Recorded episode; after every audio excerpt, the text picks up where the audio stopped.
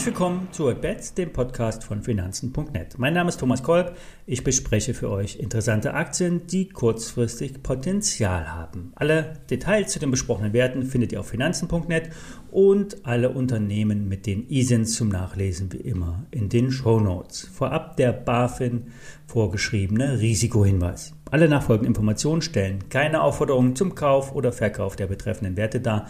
Bei den besprochenen Wertpapieren handelt es sich um sehr volatile Anlagemöglichkeiten mit hohem Risiko. Dies ist keine Anlageberatung und sie handeln wie immer auf eigenem Risiko. Wir starten in die letzte Märzwoche. Damit endet das erste Quartal 2021. Die Märkte bleiben bullisch. Der Suezkanal ist frei und damit kann der Stau der Containerschiffe über Ostern abgebaut werden. Charttechnisch sind wir im oberen Bereich eines 20-Jahres-Trendkanals im DAX. Hier könnte es also etwas ins Stocken kommen.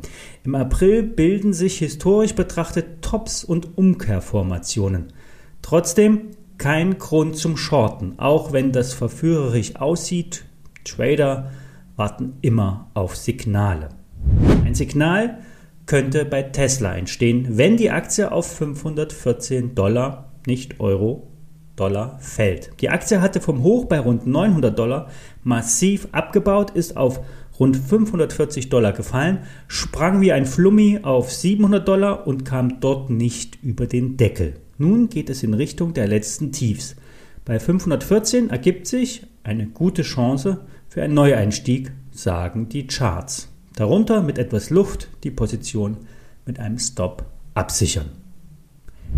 In den Cannabis-Sektor könnte wieder etwas Schwung kommen. Bald dürfen alle New Yorker über 21 Jahren Marihuana kaufen und eine gewisse Menge für den Eigenbedarf anbauen, so eine Gesetzesinitiative. Dies gilt natürlich nicht nur für die Stadt New York, sondern für den gesamten Bundesstaat, in dem fast 20 Millionen Amerikaner leben. Nach der Amtsübernahme von Joe Biden war ja wieder die Legalisierung und die damit angestrebte Entkriminalisierung der Szene für softe Drogen wieder auf die Agenda gekommen. Die aktuellen Nachrichten könnten nun wieder Schwung in den Kurs von Tilray bringen. Hier steht ja die bereits bekannte Fusion mit Afriera ins Haus. Nicht, dass wir hier wirklich zum Kauf dieser Aktie aufrufen, dazu ist der Wert einfach zu spekulativ. Nur, wenn sich der Cannabis-Sektor bewegt und die Kurse explodieren, ist Tilray meist nicht weit.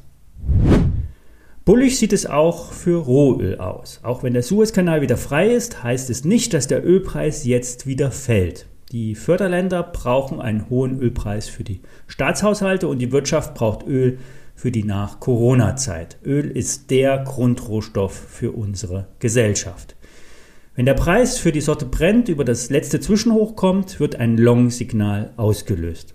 Auch wenn der Ölpreis nicht durch die Decke gehen wird, er wird auf dem erhöhten Niveau bleiben und damit mehr Geld in die Kassen der Ölförderer bringen. Die Deutsche Rohstoff AG ist ein Wert aus der dritten Reihe, so beschreibt es zumindest Börse Online. Das Unternehmen ist in Nordamerika engagiert, fördert Öl, Gas und baut Gold und Wolfram ab. Die Produktion wird jetzt bis zum Max hochgefahren. Jetzt heißt es maximale Ausbeute aus den Förderanlagen rausholen. Die Rohstoffpreise sind ja hoch und nun ist Zeit zum Ernten.